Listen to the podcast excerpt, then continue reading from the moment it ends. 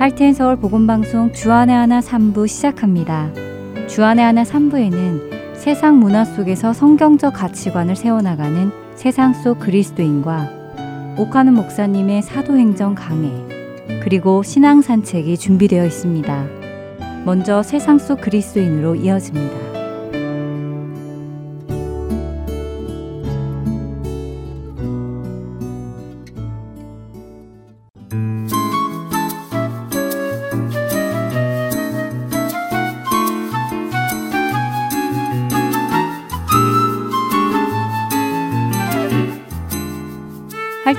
복음 방송 애청자 여러분 안녕하세요. 세상 속 그리스도인 진행의 민경은입니다. 얼마 전 친구들과 식사를 나누던 중에 한 친구가 재미있는 사진이라며 자신의 전화기에서 인터넷에 있는 한 사진을 보여주었습니다.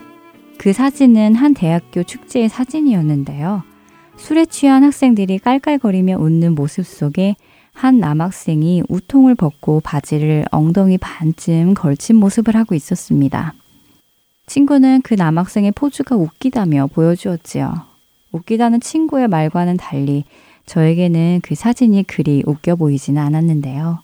친구의 말을 들어보니 요즘 대학교 축제 기간이 되면 나체로 뛰어다니는 축제까지 있다고 합니다.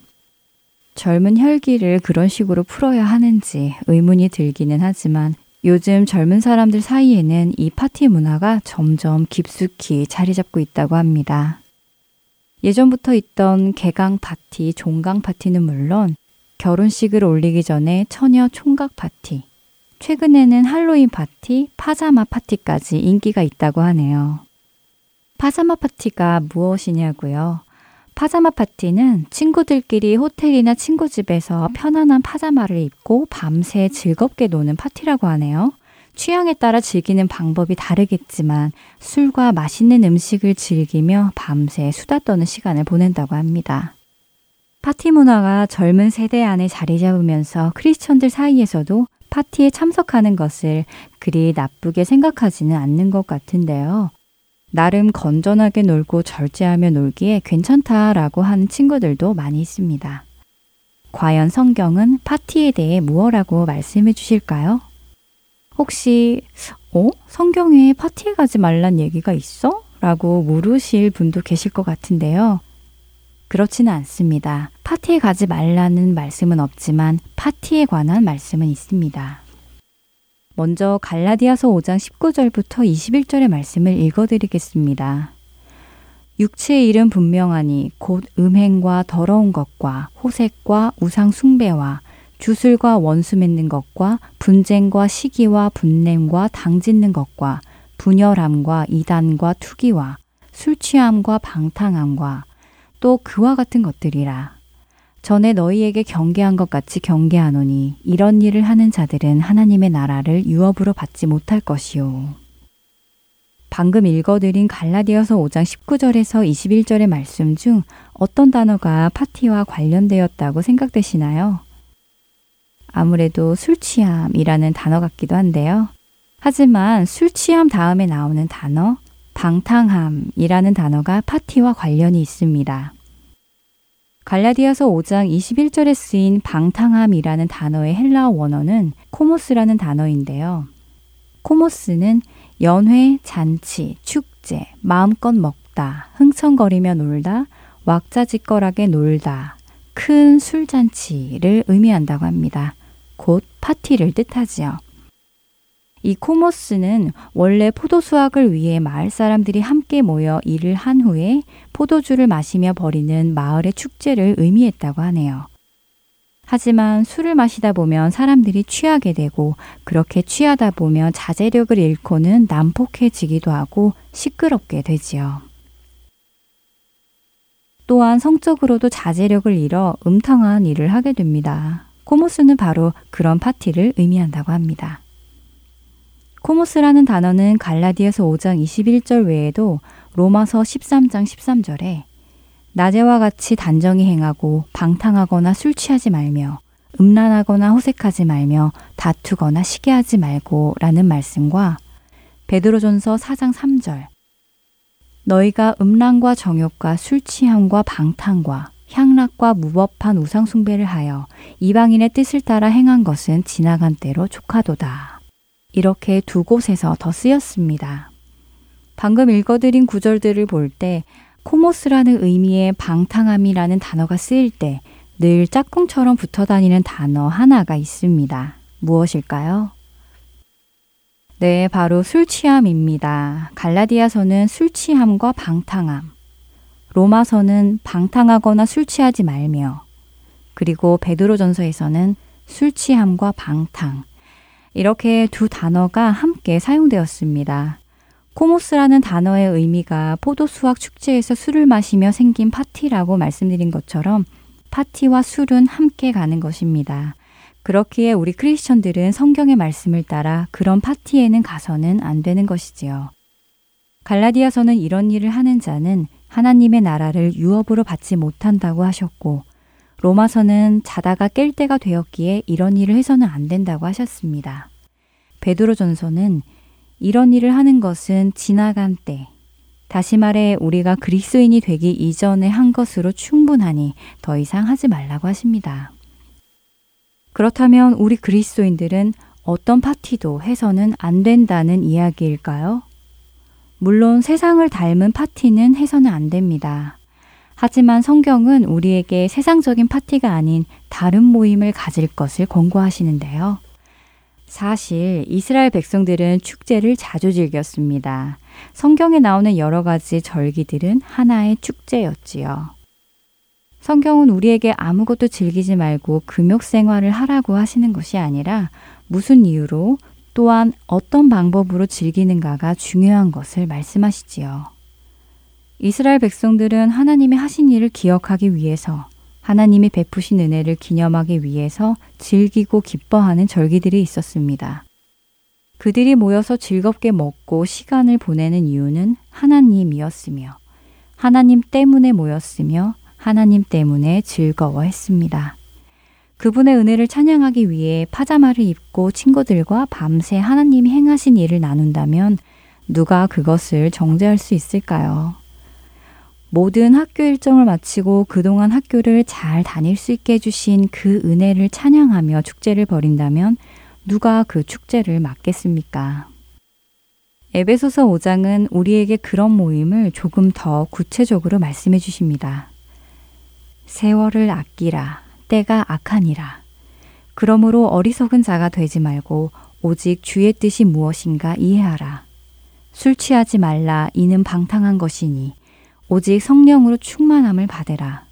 시와 찬송과 신령한 노래들로 서로 화답하며 너희의 마음으로 주께 노래하며 찬송하며 범사의 우리 주 예수 그리스도의 이름으로 항상 아버지 하나님께 감사하며 에베소서 5장 16절에서 20절의 말씀입니다.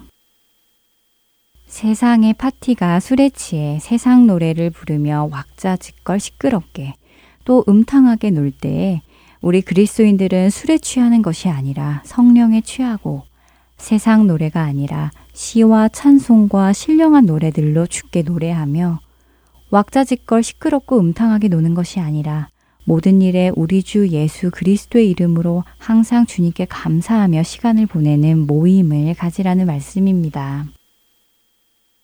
어떠세요? 이런 모임이야말로 정말 그리스도인다운 모임이 아닐까요? 너희는 이 세대를 본받지 말고 오직 마음을 새롭게 함으로 변화를 받아 하나님의 선하시고 기뻐하시고 온전하신 뜻이 무엇인지 분별하도록 하라.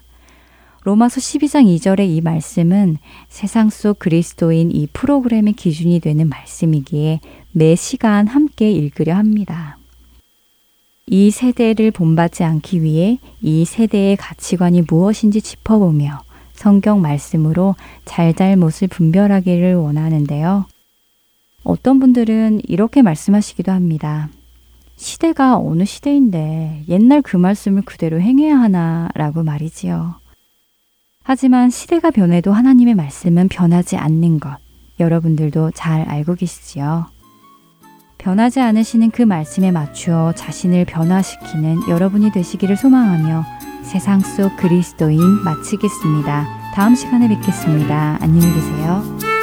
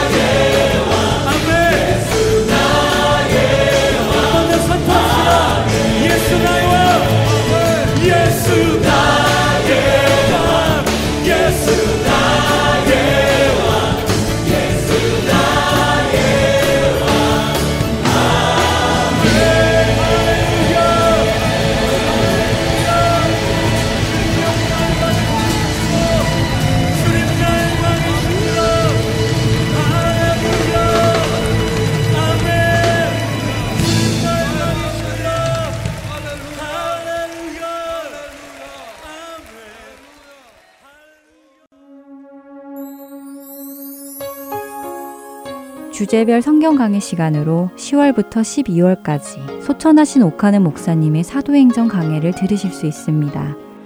오늘은 사도행전 1장 15절에서 26절까지의 말씀을 본문으로 다락방 합심기도라는 제목의 말씀 전해주십니다.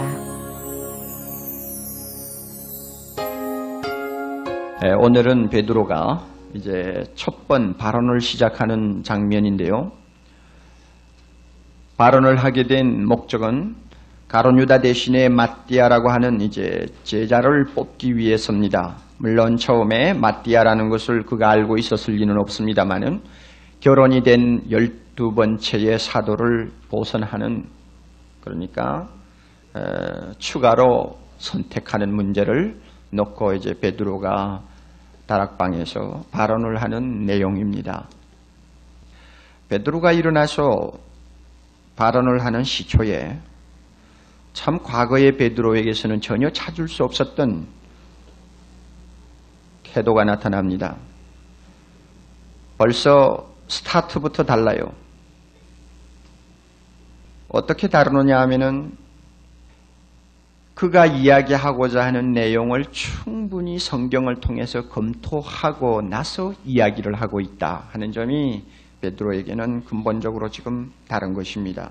그래서 성령이 다윗의 입을 의탁 해서 시편에 말씀하시기를 유다에 대해서는 이렇게 이렇게 말씀하셨다. 이것 보니까 유다가 자기 직분을 버리고 떠난 것은 성경적이다 하는 결론을 지금 내리는 것입니다.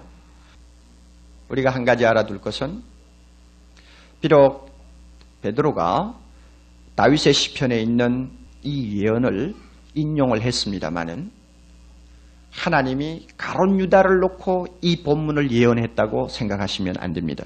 무슨 말씀인가 하면은 가론 유다를 아예 그냥 꼼짝 못하게 숙명적인 인간으로 하나님이 결정해서 흔히 세상 사람들이 말하듯이 하나님이 예수를 모반하게 하고 팔아먹게 만들어 놓고는 왜 가론 유다에게 책임을 지우느냐 하는 이론이 가능할 수 있도록 하나님이 가론 유다를 두고 이 본문을 예언한 것이 아니고 단지 예수 그리스도를 대적할 수 있는 모든 원수들을 염두에 두고 이 본문을 예언한 것입니다.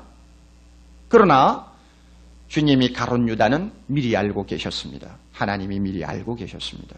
알고 계셨다는 것이 가론 유다의 자유의지를 완전히 뽑아버리고 마치 로버트처럼 예수를 팔아먹지 아니하면 안 될 그런 운명에 질질 끌려갔다는 이야기가 아닙니다. 하나님은 가론 유다를 알고 계셨어요. 알고 계셨지만은 그 행동을 처음부터 마지막까지 계획하고 생각하고 한 것은 어디까지나 가론 유다 자신입니다. 그리고 베드로가 이 시편의 예언이 가론 유다에 대해서 기록했다고 결론을 내린 것은 이미 모든 사건이 백일하에 드러났기 때문에 아 시편에 있는 이 원수는 바로 가론 유다 자신을 이야기했구나 하고 자신이 깨달은 것이지 하나님이 미리 가론 유다를 선정해 놓고 너는 가도도 못하게 그 일을 안 하면 안 된다 하는 식으로 숙명론적으로 가론 유다를 지적했다는 말이 아닙니다. 이런 의미에서 여러분이 이해를 잘 하셔야 합니다. 그래서 사도들도 보면요. 가론 유다에 대한 이와 같은 적용된 시편의 내용을 이야기하면서도 예수를 팔아먹은 그 죄값은 그래서 사도의 직분을 빼앗긴 그 책임은 철저하게 가론 유다에게 있다는 것을 결론 지웁니다. 25절 끝에 하나님이 유다로 하여금 사도의 직분을 버리게 했습니까? 아니면 유다 자신이 그것을 버렸습니까? 어느 쪽이죠? 25절 끝에 유다는 이 일을 버리었고 그 직분을 버리고 제 곳으로 갔나이다. 보세요. 버린 자가 하나님입니까? 유다입니까? 유다 자신이 보였고 자기 갈 길로 가버린 것은 하나님이 가게 만든 것입니까? 아니면 자기가 갔습니까? 자기가 갔습니다. 그래서 사도들은 절대 혼돈하지 않았어요. 베드로도 절대 혼돈하지 않았습니다. 소위 말하는 하나님의 예정과 하나님의 섭리와 우리 자신이 결정하는 이 결정에 대한 결과의 책임 이것을 혼돈하지 않았습니다. 물론 우리의 머리로 다 이해할 수 있는 부분이 아닙니다. 이해하지 못하기 때문에 우리는 경외해야 되고 겸손해야 됩니다. 그런 의미에서 가론 유다는 참 불행한 사람입니다. 자살했습니다. 그런데 여기서 마태복음 27장 5절 이하에 나오는 말씀을 보면은 목을 매서 자살했죠. 그런데 여기서는 어떻게 됐나요? 창자가 곤두박질해서 창자가 터졌다고 그랬죠. 그래서 이 본문을 가지고 학자들이 이런 견해 저런 견해들을 이야기를 하는데 가장 안전한 해석 방법은 가론 유다가 목을 메고 자살을 했는데 줄이 터져서 떨어져 가지고 곤두박질 해 가지고 결국은 내장 파열을 일으켰다. 이렇게 보는 것이 가장 타당한 해석 방법입니다. 그리고 또 하나 우리가 이해하기 어려운 부분 있죠. 이왕 성경을 보니까 조금 검토합시다. 18절에 어, 가론 유다가 불의의 싹스로 얼마지요? 은 30이죠. 은 30으로 불의의 싹스로 밭을 사고 후에 몸이 곤두박질해서 죽었다고 그랬는데 사실 마태복음 보면은 가론 유다가 밭을 샀나요? 안 사고 돈을 받았다가 그 다음에 돈을 도로 어떻게 했나요? 성전에 갖다 집어 던지고는 가서 자살했습니다. 가론 유다가 밭을 사지는 않았어요. 그럼 누가 샀나요? 대제사장들이 그 돈을 금고에 넣지 않고 이것은 더러운 돈이요 피의 돈이니까 따로 쓰자 해가지고는 행인들이 죽으면 갖다 묻을 수 있는 소위 나그네 묘지를 샀죠. 그런데 여기 보니까 가론 유다가 샀다고 말하는 이유가 무엇입니까? 지금 누가가 이 기록을 할 때는 사도행전을 기록할 때는 가론 유다가 가론 유다의 사건이 있은 지 약 25년에서 30년 후입니다. 그래서 이제 누가가 예루살렘 지역에 와서 전부 자료 수집을 하는데 그럼 왜 이렇게 기록이 되었을까? 아마 제일 건전한 해석은 이것이라고 저는 봅니다. 대제사장들이 밭을 산 것은 사실이지만 그 밭을 살 때 가론유다의 이름으로 샀다. 그러므로 후세에 전할 때 계속 가론유다가 샀다. 가론유다가 그 밭을 산 것이다. 이렇게 몇십 년 동안 전해 내려온 것을 그대로 쓴 것이다. 이렇게 해석하는 방향이 가장 안전한 방향 중의 하나입니다. 그러나 다른 해석도 있을 수 있습니다. 큰 문제는 안 되니까 우리가 그렇게 이해하고 넘어갑시다. 가론유다의 사건을 이제 우리가 마무리 지으면서 좀 얻을 수 있는 교훈이 있습니다. 여러분 이것은 우리가 진지하게 한번 생각을 해봅시다. 첫째는 죄를 범한 다음에 그 죄가 얼마나 무서운가를 범죄하기 전에는 미처 몰랐다가 언제 깨닫습니까? 예? 범죄한 다음에 비로소 알게 되는 것이 인간의 미련함입니다. 아주 좋은 표본이 가론유다입니다. 가론유다가 왜 예수님을 팔아서 넘겼느냐 하는 이유, 어, 이론에 대해서는 여러 가지 학설들이 분분합니다만은 아무튼 가론유다는 예수님을 팔았습니다. 예수님을 은을 받고 팔아 넘길 때에도 그 죄가 얼마나 무서운가를 미쳐보지 못했습니다. 그러나 그가 왜 자살했습니까? 막상 그 일을 저질러 놓고 보니까 그 죄가 얼마나 무서운 것인가를 비로소 눈을 뜨고 보게 되었다는 것입니다. 이것은 우리에게 깊은 교훈을 던져줍니다. 우리 다 죄를 범한 경험이 있습니다. 다 죄를 범한 경험이 있는데 돌이켜놓고 가만히 생각하면 죄를 범하기 전에는 전혀 그 죄의 무서움을 모르고 있었습니다. 그러다가 죄 범한 다음에 비로소 아차 하고는 죄에 대한 무서움과 양심의 가책과 고통을 비로소 체험하고 발견하게 됩니다. 이유가 어디 있을까요? 왜 죄를 짓기 전에 죄를 지을 당시만 해도 그 죄의 무서움을 잘 보지 못할까요? 이유가 어디 있습니까? 어디 있어요? 범죄하는 자의 눈을 바로 보지 못하게 혼미하게 하는 자가 있습니다. 누굽니까? 마귀요. 우리의 마음을 혼미하게 하는 자가 있습니다. 마귀요. 우리의 조상 하와가 그와 같은 유혹에 빠져가지고 실과를 볼 때에 아름답게 보였고 먹음직하게 보였습니다. 그러나 그것이 무엇인가를 미처 몰랐습니다. 가론 유다도 예수님을 팔 때는 미처 그것이 얼마나 무서운 것인가를 몰랐습니다. 완전히 눈이 가리워져 있었습니다. 또 하나 우리가 생각할 수 있는 부분 보통 가론 유다는 죄를 범하고 예수님을 팔아넘긴 다음에 그가 은 30을 얻었는데 그것이 나중에 미웠습니다. 보기도 싫었습니다. 갖다 내버렸습니다. 던졌습니다. 나중에는 자기 몸뚱이도 싫었습니다. 자기 사는 생명조차도 싫었습니다. 자살해버렸습니다. 흔히 그렇지 않습니까? 죄를 범해가지고 얻은 것은 그것이 돈이든지 쾌락이든지 아니면 그것이 어떤 사람이든지 아니면 어떤 명예든지 간에 죄를 범해가지고 부당한 방법으로 얻은 것은 결국 나중에 가서 사랑하게 됩니까? 미워하게 됩니까? 미워하게 됩니다. 참 좋은 예가 다윗의 아들 암론이 그의 누이 다마를 그 강탈하고 나서 강간하고 나서 일어난 사건이죠. 보면은 얼마나 자기 누이 그러니까 아주 배다른 누이입니다. 너무 아름다운 누이니까 마음으로 연모하고 사랑하고 사모하고 하다가 나중에는 그냥 상사병에 걸려가지고 들어누워 버렸죠. 그러다가 아주 좋지 못한 친구의 계략을 얻어가지고 자기 동생 여동생을 끌어들여서 나중에는 죄를 범했는데 죄를 범한 다음에 성경에 무엇이라 기록되어 있습니까? 이전에 연애할 때 그를 사랑한 것보다도 몇 배로 더 그를 미워했다 그랬죠. 그래요. 죄를 범해 가지고 얻은 것은 결국은 미워하게 됩니다. 왜 이것을 우리가 미처 모를까요? 왜 많은 젊은이들이 이것을 미처 모르고 범죄에 빠질까요? 왜 많은 기독교인들이 성경이 분명히 가르쳐 주는 이 불변의 진리를 미처 깨닫지 못할까? 왜 그럴까?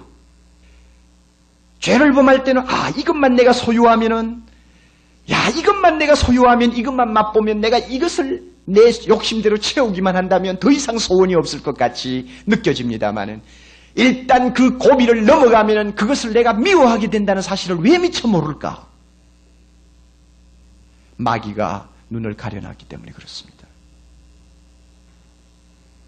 이 가운데서 우리의 생활에 아직도 이와 같은 비슷한 함정에 덫에 걸려 있는 분 계시면 잘 오늘 밤에 숙고하세요. 내가 지금 잘 미처 모르고 죄를 사랑하고 있지 않는가? 내가 미처 잘 모르고 지금 죄에 대해서 욕심을 부리고 있지 않는가? 이 결과가 어떻게 올 것이라는 것은 성경을 통해 보면 너무나 자명한데 내가 그것을 미처 모르고 지금 빠져 있지 않는가? 우리 자신을 깊이 반성하면서 하나님 앞에 기도해야 합니다. 옥 목사도 마찬가지고 여러분도 마찬가지입니다. 영계는 너무나 넓고 영계는 너무나 광활하고 깊어서 우리가 아무리 눈을 뜨고 깊이 본다고 해도 잘못하면 마귀가 쳐놓은 덫에 걸리기 쉽습니다. 또 가론 유다를 보고 우리는 하나 생각할 것이 있습니다. 용서받지 못하는 죄의 무서움입니다. 가론 유다의 죄는 용서받지 못했습니다. 흔히들 우리 생각에 아 가론 유다가 왜 예수님에게 가서 잘못했다고 빌지 않았을까? 그랬다면 주님께서 다 용서해 주었을 텐데 우리 그렇게 생각합니다. 하도 답답하니까 그런 생각을 하죠. 그러나 실상은 가론 유다의 죄는 용서받지 못하는 죄입니다. 왜? 성령을 거역한 죄입니다. 대제사장이 성경에서 예수 믿고 돌아왔다는 기록이 있습니까? 예루살렘이 그처럼 부흥의 불길이 활활 타오르고 많은 제사장의 무리들이 예수의 도에 복종하고 회개하고 돌아왔습니다마는 가야바나 안나스나 대제사장이 회개하고 돌아왔다는 기록이 있어요? 없어요. 이유가 있습니다. 성령을 거역한 죄입니다. 예수님이 지적한 것처럼 영원히 용서받지 못하는 죄입니다. 무엇이 성령을 거역한 죄입니까? 가론 여다는 분명히 예수님을 따라다니면서 3년 동안 성령의 감동을 받은 사람이었습니다. 그는 사도들과 함께 전도 여행을 떠날 때 누구하고 짝이 되어서 갔는지는 모르지만 갈 때에 이미 성, 예수님을 통해서 성령의 능력을 입었습니다. 이적을 행하며 귀신을 쫓아내며 병을 고치는 능력을 입었습니다. 예수 그리스도를 믿으라 회개하라 천국이 가까웠느니라 할 때 많은 사람들이 그의 메시지 앞에 회개하고 돌아오는 역사도 있었습니다. 분명히 성령의 은혜를 체험한 사람이요. 예수가 절대로 보통 인간이 아니요 하나님이 보내신 메시아라는 것도 그가 모를 리가 절대 없었습니다. 예수님의 하시는 일이 그렇게 캄캄하게 막혀 있는 불투명한 행동이나 언어가 아니었습니다. 가론 여다도 알고 있었어요. 분명히 알고 있었어요. 성령께서 그에게 분명히 은혜 주셨어요. 그러나 그는 끝까지 거부했습니다. 자기 욕심을 위해서 그는 끝까지 성령을 거역했습니다. 더욱이 우리는 마지막 성만찬에서 성만찬 속상에서 여러분 예수님이 얼마나 지긋하게 진실하게 가론 유다에게 무엇인가 깨우칠 수 있는 기회를 많이 주었습니까? 예수님의 입에서 나오는 한 말씀 한 말씀은 가론 유다로 하여금 100번 회개하고도 남을 수 있도록 영향력을 행사했습니다. 주여 내니까 내가 말하였도다. 친구여, 내가 하려고 하는 일이 무엇인지 하라. 예수님이 그의 가슴 속을 깨뚫러 보시고 분명하게 가론 유다에게 하나하나 의미 있고 암시적인 말씀을 하셨는데 이 모두 것이 성령의 역사입니다. 그런데도 가론 유다는 끝까지 거부했습니다. 용서받지 못하는 죄입니다. 저는 현재 우리에게 이와 같은 죄가 적용이 될 수 없다고 생각합니다. 왜냐하면 성령의 강한 능력에 끝까지 이처럼 거역하다가 결국은 자기 스스로 목숨을 끊을 정도의 완악한 인간이 교회 안에 가능할까? 저는 아직 모르겠어요. 그러나 어떤 사람은 있을 수 있을 것입니다. 하나님이 진실로 사랑하고 하나님께서 진실로 은혜를 주시는 자는 그렇게 하려고 해도 못합니다. 그렇죠? 아멘이죠? 그렇게 되기 위해서는 성령께서 날마다 내 눈을 열어주시고 주님의 말씀이 항상 내 발의 등불이 되어서 내가 바로 보지 못하고 잘못된 길로 들어가지 않도록 인도하시고 지켜주셔야 합니다. 우리 힘으로 안 됩니다. 절대 안 됩니다. 한 가지 더 생각을 하고 끝냅시다. 여러분 21절 22절은 사도가 무엇이냐 하는 데 대한 성경의 유일한 증명입니다. 정입니다. 사도. 열두 사도. 사도가 무엇이냐. 사도의 자격. 세례 요한이 예수님에게 세례를 줄 때부터 시작해서 예수님이 승천할 때까지 예수님 곁에서 모든 것을 목격한 증인이어야 사도가 됩니다. 그렇죠? 그리고 사도의 직분은 예수님의 부활을 증거하는 사람입니다. 이 두 가지 조건에 구비된 사람이라야 사도입니다. 베드로는 이 조건에 부합되는 사람 하나를 선택해서 유다 대신에 뽑아야 된다고 주장했습니다. 여기에 대해서 학자들 간에 그 참그 그 서로 조금 맞지 않는 것이 있어요. 어느 쪽을 우리가 선택하느냐는 자유입니다만은 한쪽은 아무래도 무엇인가 좀 지나친 이론인 것 같아요. 예를 들면은 베드로는 지금 실수한 것이다. 지금 이 자리에서 벌써 실수하고 있다. 그 성급한 성급한 태도가 또 나타나서 지금 과, 어, 어, 과오를 범하고 있다. 이렇게 해석하는 사람이 있습니다. 왜냐하면은 예수님의 열두 제자 중 마지막 하나 빈 그 자리는 예수님 자신이 뽑아야 되고 예수님 자신이 뽑은 사람이 그 자리를 메꿔야 되는데 그것은 더 기다리고 있어야 된다. 결국 누구냐 하면 사도 바울이다. 바울이 그 열두 번째의 사도로서 들어가야 될 사람인데 베드로가 너무 성급해가지고 마띠아를 뽑아놓은 것이다.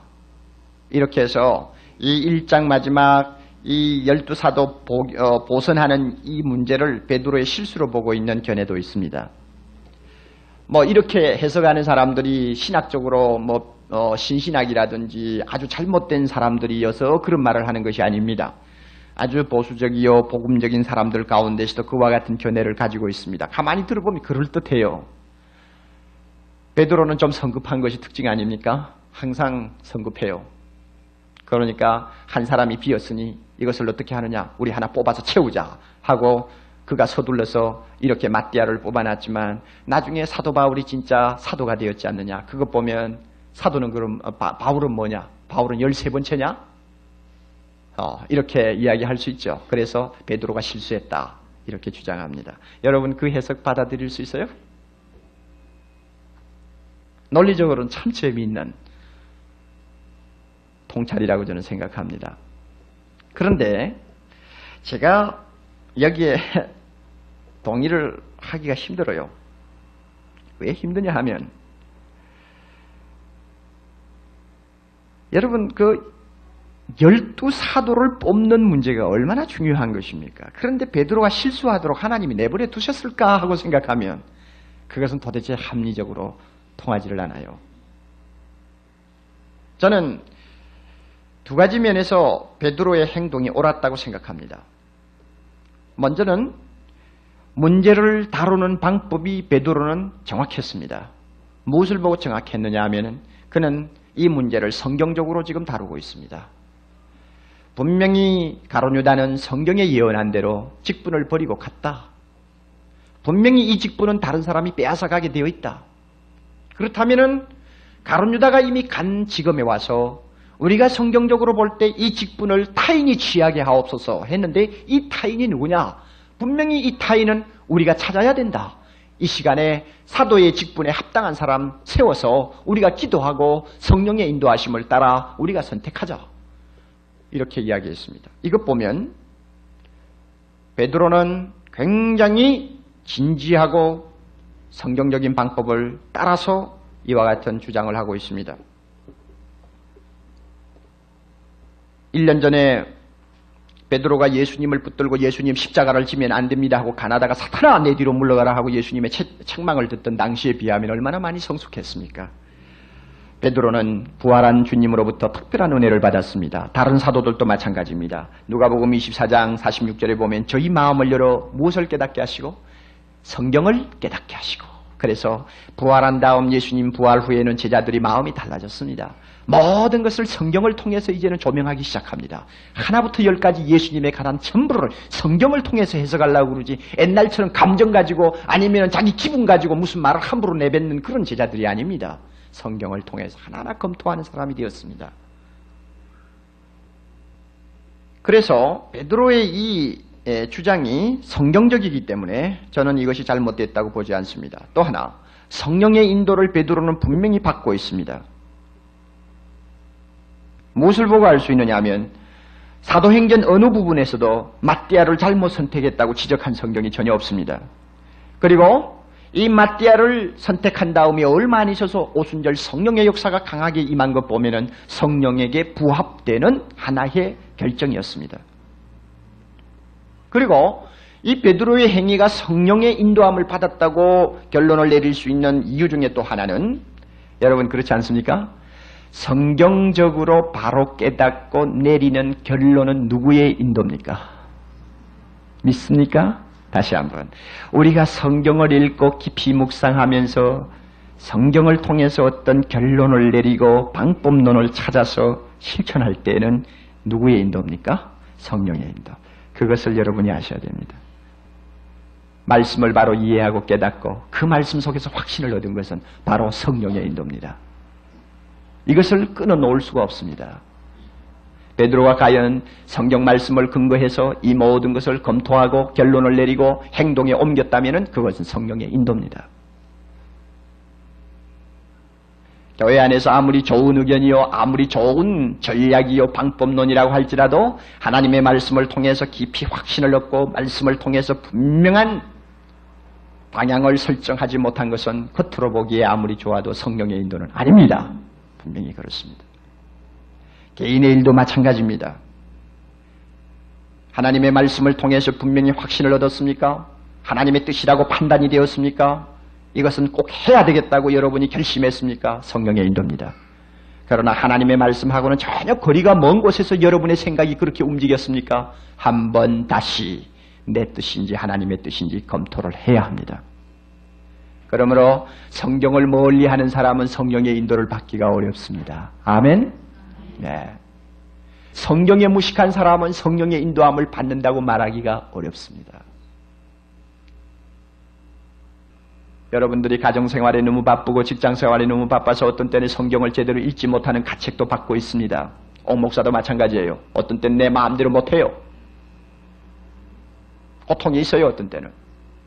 여러분이 기도를 마음대로 못하는 고통도 있을 거예요. 그러나 한 가지 분명한 것은 내가 만족할 만큼 완벽하게 성경을 보았기 때문에 성령이 인도하시고 내가 완벽하고 만족할 만큼 기도를 많이 했기 때문에 성령이 인도하신다고는 보지 않습니다. 만약 그렇다면 산속에 들어가 있는 사람이 최고지. 대부분의 경우에 성령이 인도하실 때에 나에게 어느 정도 만족할 만한 무엇이 되어 있느냐 하는 것보다도 내 중심이 과연 주님의 말씀대로 살기를 원하느냐에 따라서 성령이 인도하십니다. 비록 성경 읽는 것이 부족할 때도 있어요. 기도가 어떤 때는 부족하기도 합니다. 분명히 부족합니다. 어떤 때는 무슨 일을 당해가지고 막 동분서주 하다가 보면 일주일 내내 가면서 제대로 하나님과 진지한 영적 교제를 나누지 못하고 5분 기도로서 전부 다 끝나고 하루하루 넘어갈 때가 있어요. 그래서 가책도 있습니다. 고통도 있습니다.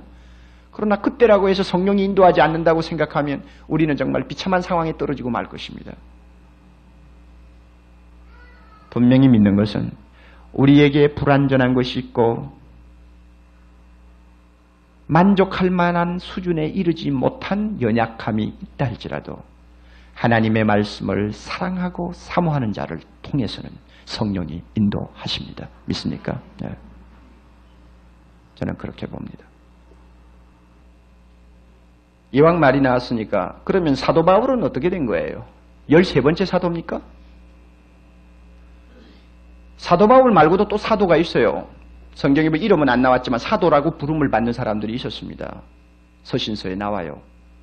사도 바울은 완전히 특별한 케이스입니다. 왜? 몇 가지에서 특별하냐 하면은 우선 이 지상에서 육신의 몸을 입고 계실 때 예수님으로부터 선택받은 사도가 아니고 부활해서 승천한 다음에 하늘에서 선택받은 독특한 사람입니다.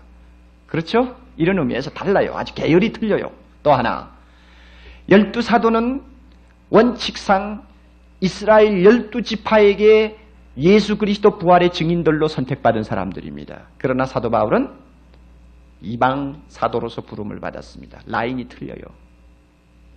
이런 의미에서 사도 바울을 열두 번째 사도로 보면 안 됩니다. 오늘 우리가 읽은 본문의 결론을 저는 이렇게 맺고 싶습니다. 배워야 할 세 가지 진리. 첫째는 성령의 인도하심을 언제 깨달았느냐? 베드로가 성령의 인도하심을 언제 깨달았느냐? 기도할 때 깨달았다. 둘째, 베드로가 성경을 통해서 깊이 하나님의 뜻을 발견한 것이 언제냐? 기도할 때였다. 마띠아라고 하는 하나님의 택하신 자를 쉽게 찾아낼 수 있었던 것이 언제냐? 기도할 때였다. 왜냐하면 다락방 120문들은 전혀 기도에 힘쓰던 자들입니다. 그 기도의 분위기 속에서 베드로는 성령의 인도함을 받아서 그는 무엇을 해야 될 것인가를 알았습니다. 그 기도 속에서 베드로는 하나님의 말씀을 깊이 깨닫는 눈을 가지고 있었습니다. 그 기도 속에서 하나님이 마띠아를 선택해 놓고 계셨다는 것을 발견했습니다. 기도 가운데서. 그것도 합심해서 기도하는 가운데서 이 모든 것이 주어졌습니다. 오늘도 마찬가지입니다. 교회가 중요한 대답을 얻기 위해서는 기도해야 합니다. 개인도 기도해야 합니다. 모였을 때도 기도해야 합니다. 하나님께서 인도하시는 우리가 분명한 길을 걸어가기 위해서는 이 피로 값주고 세운 하나님의 귀한 교회를 우리가 바로 섬기며 이 시대적인 사명을 감당하는 보람된 교회, 값진 교회로 만들어 장차 예수님 오실 때 아름다운 신부로 주 앞에 서기 위해서는 기도하는 가운데 말씀 깨달아야 합니다. 기도하는 가운데 성령 인도함을 받아야 합니다. 기도하는 가운데 하나님이 세우시는 자들을 발견해야 합니다. 이것이 우리에게 중요한 것입니다. 여러분 부디 예루살렘의 다락방과 같은 기도의 모임이 우리 교회 안에 항상 끊어지지 않도록 축복해 주시기를 바랍니다.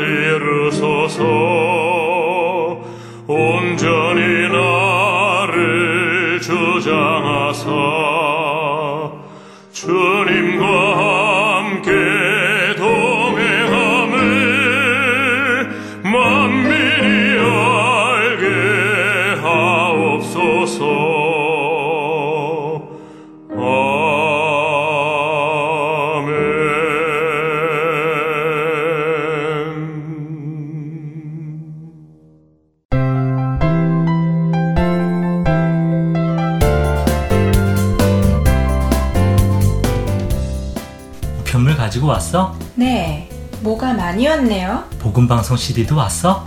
음, 그런데 오늘은 CD 말고도 편지도 왔는데? 편지? 어디 줘봐. 설문지? 아, 복음방송에서 1년에 한 번 한다는 그 설문지가 왔구나. 일단 CD부터 듣고 설문지는 천천히 하지 뭐. 에이, 아니야. 그렇게 미루다가 시간 알아 못하게 돼. 방송 듣기 전에 설문지 작성부터 같이 하자. 우리의 소중한 의견을 기다리신다잖아. 음, 그럴까? 그래요, 그럼. 내가 볼펜 가지고 올 테니까 지금 같이 해요.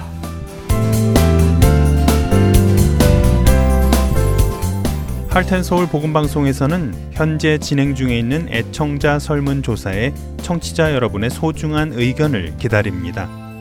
여러분의 참여로 수집된 의견들은 본 방송사가 진리를 전하는데 귀한 자료가 될 것입니다.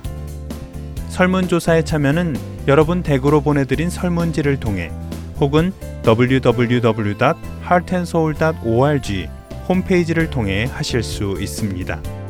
이번 애청자 설문조사는 11월 15일까지 진행되며 작성하신 설문지는 Soul 12802 North 28 드라이브 피닉스 애리조나 85029로 보내주시기 바랍니다.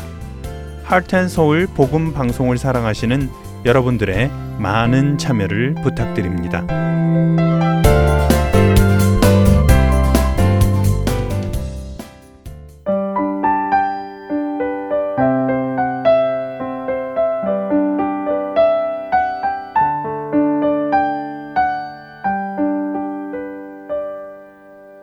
이어서 성도들의 삶 속에 일어나는 이야기들을 한 편의 수필로 담아내는 이지영 아나운서의 신앙 산책으로 이어집니다.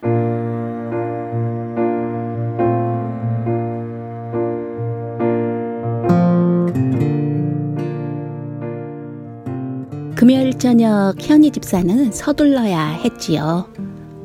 퇴근을 하자마자 식구들 저녁을 챙기고 재빠르게 설거지를 마치자 기다리고 있던 딸이랑 남편과 함께 교회를 향해 황급히 출발을 했습니다. 남들에게는 느긋할 수 있는 주말 저녁. 그녀가 이렇게 분주한 이유는 다름이 아니라 어와나가 있는 날이기 때문입니다. 어와나는 자녀들을 하나님의 일꾼으로 세워가도록 말씀과 게임 등 다양한 방법으로 훈련하는 교회 어린이 프로그램이지요. 암송해야 할 성경 말씀을 뒷좌석에 앉아서 졸졸 외우고 있는 딸아이를 흐뭇하게 바라보던 현희 집사는 문득 이번 주에는 월요일을 제외하고는 매일 교회를 가야 했던 사실이 떠올랐습니다. 화요일 여성 집회 찬양팀으로, 수요 예배로, 목요일은 섬김이들의 기도 모임으로, 그리고 금요일인 오늘은 어와나 리더로 섬기기 위해서 교회를 가고 있는 중이었습니다. 여보, 나 이번 주에는 교회를 월요일만 빼고 매일 갔었다. 운전을 하고 있는 남편을 향해 그녀는 무심코 머리에 떠오른 생각을 이렇게 말했지요. 힘들면 쉬어. 즉각 날아온 남편의 대답입니다. 그런데 남편의 어투와 태도가 옆에서 눈빛으로만 보아도 무척 무뚝뚝하고 냉정한 것이 역력하게 느껴졌습니다. 순간 무거운 돌 하나가 그녀의 가슴에 툭 떨어진 느낌이 들었지요. 서운한 건지 화가 나는 건지 갑자기 복잡한 마음속 감정의 선들이 긴장이 되며 팽팽한 기타줄처럼 조여지는 것 같았습니다. 남편의 싸늘한 대답으로 인해 상해버린 그녀의 감정이 가슴으로부터 얼굴, 머리로 스멀스멀 올라가는가 싶더니 어느 사이엔가 현희 집사의 이마에 굵은 세로주름을 만들어버리고 말았지요. 그녀는 대화를 중단하고 고개를 획 돌려 이제 막 어두워지고 있는 차창 밖을 응시했습니다. 한참 동안 그렇게 서운한 감정을 혼자 삭히던 현희 집사는 자신의 섭섭한 감정들을 곰곰이 생각해 보기 시작했어요. 자신이 남편으로부터 듣고 싶었던 대답은 무엇이었을까? 물론 의도했던 것은 아니지만 남편으로부터 듣고 싶었던 대답은 두 가지였던 것 같습니다. 첫째는 위로받고 싶었을 것입니다. 이렇게 바쁘고 피곤한 삶 가운데서도 교회 일에 열심을 낸 자신에게 수고했어. 라는 위로의 한마디가 듣고 싶었을 것이지요. 그리고 두 번째는 자신이 누구보다 신앙생활을 잘하고 있다는 사실을 인정받고 싶었던 것 같습니다. 그런데 남편의 반응은 그녀의 기대와는 너무도 달랐던 거지요. 남편으로부터 칭찬과 인정을 받기 원했던 그녀의 말 한마디에 즉각 들려온 힘들면 쉬라는 남편의 한마디는 불평하는 아내를 못마땅해 하고 생색 좀 그만 내라고 꾸짖는 것만 같아서 서운하고 우울해졌던 것입니다. 현희 집사가 찬양대에 서면 성도님들은 모두들 그녀를 칭찬해 주었지요. 어쩜 그렇게 예쁘게 노래를 잘 하느냐고 했고, 찬양할 때 방글방글 웃는 현희 집사의 아름다운 미소가 은혜가 많이 된다고들 했습니다. 그렇게 남들에게는 인정을 많이 받아왔는데, 힘들면 하지 말고 쉬면 되지 왜 하면서 불평을 하느냐는 뜻이 담긴 남편의 대답은 그녀 자신을 나무라는 소리로 들려서 속이 무척 상했습니다. 남편에게 서운해서 입술을 삐죽이 내밀고 있던 그녀는 다시 자신을 돌아보기 시작했지요. 생각해보니 그동안 꽤 자주 피곤하다, 힘들다 하는 말을 습관처럼 해왔던 것이 떠올랐어요. 남편이 이런 말을 자신에게서 자주 들어왔기에 지금처럼 즉각적으로 냉정한 반응을 보인 것은 아닐까 하는데 생각이 미치자 얼굴이 갑자기 뜨거워지고 부끄러운 생각이 들었지요. 하나님을 찬양하는 입술로 불평하는 말을 늘 해왔다는 사실을 그 순간 현희 집사로 하여금 하나님께서 깨닫게 하셨던 거지요. 어쩌면 이런 이중적인 모습이 그녀의 내면에 오랫동안 존재하고 있었는지도 모릅니다. 찬양대에 서면 언제나 생글생글 웃으며 늘 하나님과 깊이 동행하는 기쁨을 누리는 듯 했지만 정작 집에서는 피곤한 모습, 힘들다는 찡그린 얼굴로 살아왔는지도 모르겠습니다. 신앙생활을 하면서 하나님과 함께 동행하는 것이 축복이고 사랑하는 사람들과 함께 자신에게 주어진 일들을 잘 감당하며 살아가는 하루하루가 감사인데 그것을 알아달라고 투정하고 또 알아주지 않는다고 서운해 하고 있는 자신의 미숙하고 어리석은 모습. 겉과 속이 다른 이중적인 모습을 그날 차 안에서 발견하게 되었던 것이지요. 어느새 교회에 도착했습니다. 친구들을 보자마자 신이 나서 뛰어가는 딸을 어와 나에서 어린아이 반인 커비 교실에 데려다 주고 현희 집사는 자신이 맡은 교실로 선뜻 들어가지 못하고 교실 문 앞에서 망설이고 있네요. 방금 전 하나님의 거울로 자신의 본래의 얼굴, 이중적인 내면의 모습을 적나라하게 비추임당한 부끄러운 마음이 남아 있었기 때문입니다. 아이들을 섬기는 귀한 자리, 아이들을 하나님의 일꾼으로 자라도록 훈련하는 어와 나의 사역을 자신이 제대로 감당할 자격이 있는가 돌아보지 않을 수 없었지요. 자신의 이중적인 내면이 얼마나 거짓된 모습이며 하나님의 영광을 가리는 일인가를 절감하면서 말입니다. 그렇게 잠시 고민하던 그녀의 어두웠던 표정이 순간 다시 밝아졌습니다. 현희 집사는 자신의 잘못을 깨달았을 뿐만 아니라 그 마음을 하나님께로 돌이키는 사람을 하나님은 기쁘게 용서해 주시고 품어 주신다는 것을 너무나 잘 알고 있었던 것이지요. 그리고 깨달은 대로 순종할 수 있는 능력을 또한 하나님께서 주실 것을 현희 집사는 그 누구보다도 확신하고 있었던 것입니다. 언제 와 있었는지 등 뒤에 와 있던 남편이 현희 집사의 어깨에 손을 얹으며 이렇게 따뜻한 말 한마디를 건네주었습니다. 여보, 수고해. 주 안에서 사랑하는 애청자 여러분, 우리도 종종 현희 집사와 같은 불편한 내면을 경험할 때가 있지 않나요? 열심히 이웃을 섬기고 마음을 다해 하나님의 일을 했을 때 누군가에게 인정받고 싶고 잘했다고 칭찬받고 싶은 마음. 이해가 되시지요? 그러나 사람에게 잘 보이고 싶고 칭찬받고 싶은 마음, 그 뒤에 도사리고 있는 것은 하나님의 영광을 가리는 우리의 교만과 욕심이 아니겠는지요. 사람의 심령 저 깊은 곳까지 감찰하시는 하나님께서 우리의 마음의 동기를 다 알고 계십니다. 사람에게 인정받으려고 욕심부리지 않고 오늘도 오직 하나님만 바라보며 하나님 편에 서서 주신 본분 기쁨으로 잘 감당하는 우리가 되기를 소원하며 기도합니다. 무슨 일을 하든지 마음을 다하여 죽게 하듯 하고 사람에게 하듯 하지 말라. 이는 기업의 상을 죽게 받을 줄 아나니 너희는 주 그리스도를 섬기느니라. 골로새서 3장 23절 24절 말씀입니다. 다음 시간까지 주 안에서 평안하세요.